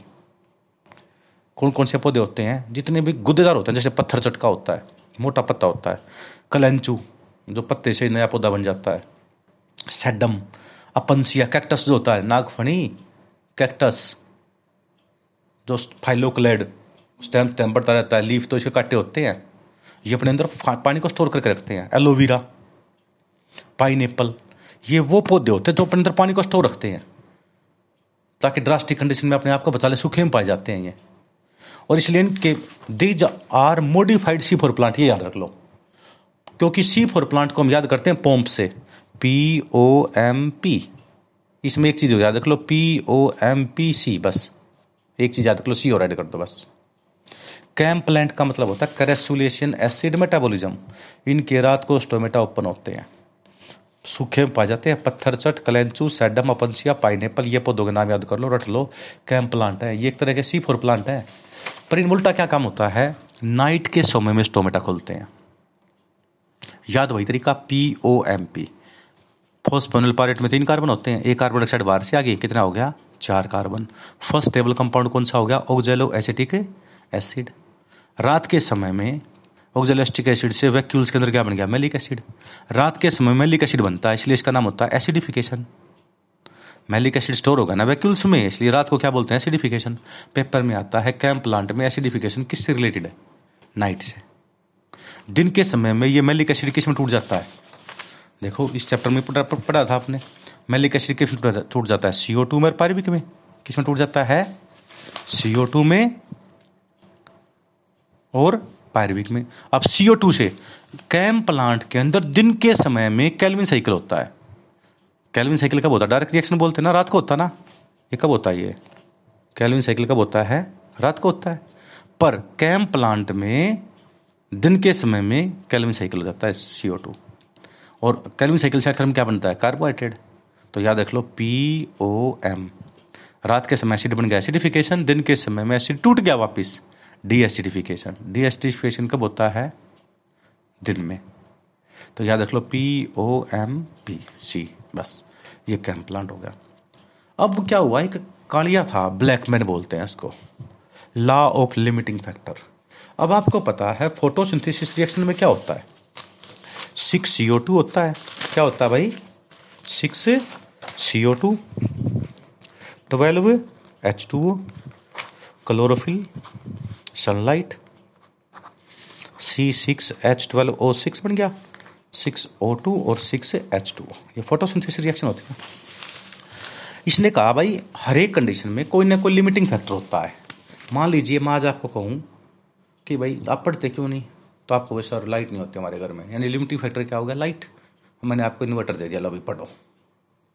मैंने फिर देखा रिजल्ट फिर कमजोर रह गया, बेटा अब क्यों नहीं पढ़े? सर अब लाइट तो होगी, सर एक्चुअली ना मेरे पास बुक नहीं है। अब लिमिटिंग फैक्टर क्या बना दिया आपने? बुक भी दे दी, ठीक है ना। आप फिर भी नहीं पढ़ रहे बच्चे। फिर क्या कहा भाई आप क्यों नहीं पढ़ रहे? सर हमारे घर में ना ट्यूशन का अरेंजमेंट नहीं है। मान लीजिए आपको ट्यूशन भी दे दिया, फिर भी रैंक अच्छी नहीं आ रही, तो अब लिमिटिंग फैक्टर क्या बन गया? आपका दिमाग, वो बढ़ नहीं सकता, ठीक ना। तो यही चीज़ होती है।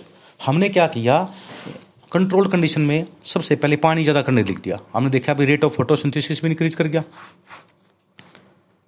ठीक ना। शुरू में मान लीजिए CO2 है, हमने CO2 ज़्यादा दी तो रेट ऑफ फोटोसिंथेसिस बढ़ गया ना, फिर कांस्टेंट हो गया, क्योंकि अब लिमिटिंग फैक्टर कार्बन डाइऑक्साइड नहीं रहा। अब हमने क्या किया, लाइट और बढ़ा दी CO2 के साथ, फिर रेट ऑफ फोटोसिंथेसिस बढ़ गया, फिर एक समझ जाके क्या हो गया? कांस्टेंट, क्योंकि अब लाइट भी लिमिटिंग फैक्टर नहीं रहा। तीसरे नंबर पे अब लिमिटिंग फैक्टर हमने क्या किया, हमने अगेन CO2 और बढ़ा दी, लाइट भी बढ़ा दी, पानी भी बढ़ा दिया, फिर फोटोसिंथेसिस बढ़ाया, फिर कांस्टेंट हो गया। अब फोटोसिंथेसिस क्यों नहीं हो, अब क्यों मतलब कांस्टेंट हुआ, क्यों नहीं बढ़ा? क्योंकि अब लिमिटिंग फैक्टर क्या बन गया? क्लोरोफिल। और लीफ के अंदर क्लोरोफिल तो लिमिटेड हो सकते हैं। भाई मैं कह दूँ आप एक दिन में एक चैप्टर कर लो, सर लाइट नहीं है, लाइट दे दी। अब एक दिन में आपने 2 चैप्टर शुरू कर दिया। मैं कहता हूँ बेटा अब क्या दिक्कत आ गई, सर ट्यूशन नहीं है, मान ली जो भी कर दिया। अब मैं कह दूँ बेटा 1 घंटे में पूरी बुक कर लेकर कर सकते हो, क्योंकि अब लिमिटिंग फैक्टर क्या बन गया? ब्रेन बन गया, ठीक है ना। उसको हम एक ज़्यादा समय से इतना ज़्यादा नहीं फैला सकते। तो ब्लैकमैन ये कहता है कालिया कि कॉन्सेप्ट ऑफ लिमिटिंग फैक्टर, कि एक समय में एक लिमिटिंग फैक्टर हो सकता है, वो दूर कर देंगे तो दूसरा लिमिटिंग फैक्टर बन जाएगा, ऐसे थोड़ा ना वही रहेगा हमेशा। अब आज आपको टॉपिक समझ में नहीं आया, लिमिटिंग फैक्टर होगा टॉपिक, ये समझ में नहीं आया। अब मैंने समझा दिया, मैं कहता अब क्यों नहीं याद किया जी, याद करना टाइम नहीं है, अब टाइम लिमिटिंग फैक्टर बन गया। मान लीजिए आपको टाइम एक और दे दिया, अब 1 घंटा और ले ले, फिर भी आपको अच्छे नंबर नहीं आए, अब लिमिटिंग फैक्टर क्या गया, ब्रेन बन गया, उसको जितना याद होता है उतना ही करेगा वो, ठीक है। तो इसके लिए बहुत ज़्यादा प्रैक्टिस चाहिए। तो लॉ ऑफ लिमिटिंग फैक्टर ये होता है। नेक्स्ट आता है फोटोसिंथेसिस को कौन कौन से फैक्टर अफेक्ट करते हैं। एक तो होता है एक्सटर्नल फैक्टर, जैसे लाइट कितनी पड़ती है, लाइट की इंटेंसिटी कितनी है, क्वालिटी कितनी है, कितने समय तक लाइट पड़ी है, कार्बन डाइऑक्साइड कितनी है, टेम्परेचर, वाटर, ऑक्सीजन, मिनरल, ये सारे एक्सटर्नल फैक्टर होते हैं। इंटरनल फैक्टर क्या होते हैं जिनको हम बढ़ा घटा नहीं सकते, क्लोरोफिल कंटेंट, एक लीफ में लिमिट क्लोरोफिल चाहिए 50 पत्तों का आ जाएगा, पॉसिबल है वो नहीं है। फोटो प्रोटोप्लाज्मिक, उसमें साइटोप्लाज्म प्लस ऑर्गेनोल कितना है, ठीक है ना, कार्बोहाइड्रेट कितना स्टोर हो सकता है।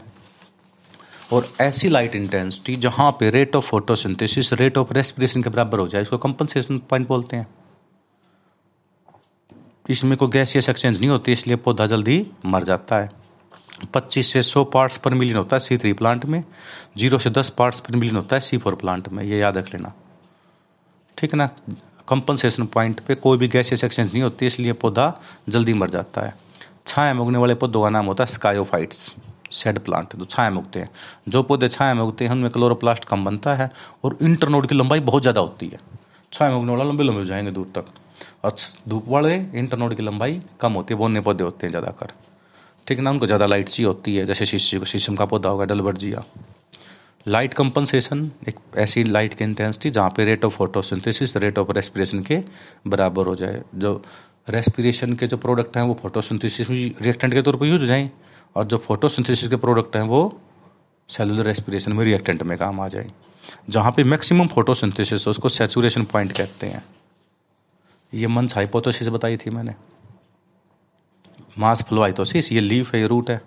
लीफ में फोटोसिंथेसिस प्रोसेस से जब ग्लूकोज बनेगा तो ऑस्मोटिक प्रेशर बढ़ जाएगा, तो बाहर से पानी अपने आप अंदर आ जाएगा, और ये हायर ऑस्मोटिक प्रेशर से लोअर की तरफ जाते रहेंगे, ठीक है ना, और ये रूट तक पहुंच जाएगा। इसको मंस हाइपोथेसिस कहते हैं, ठीक है। रबिस्को का नाम क्या बता था, राइबोलोज बाईफॉस्फेट कार्बोक्सिलेज, 16 से 17% एंजाइम होता है, ठीक है ना, और आउटर सरफेस पे थाइलोकोइड मेम्ब्रेन के पास आता है।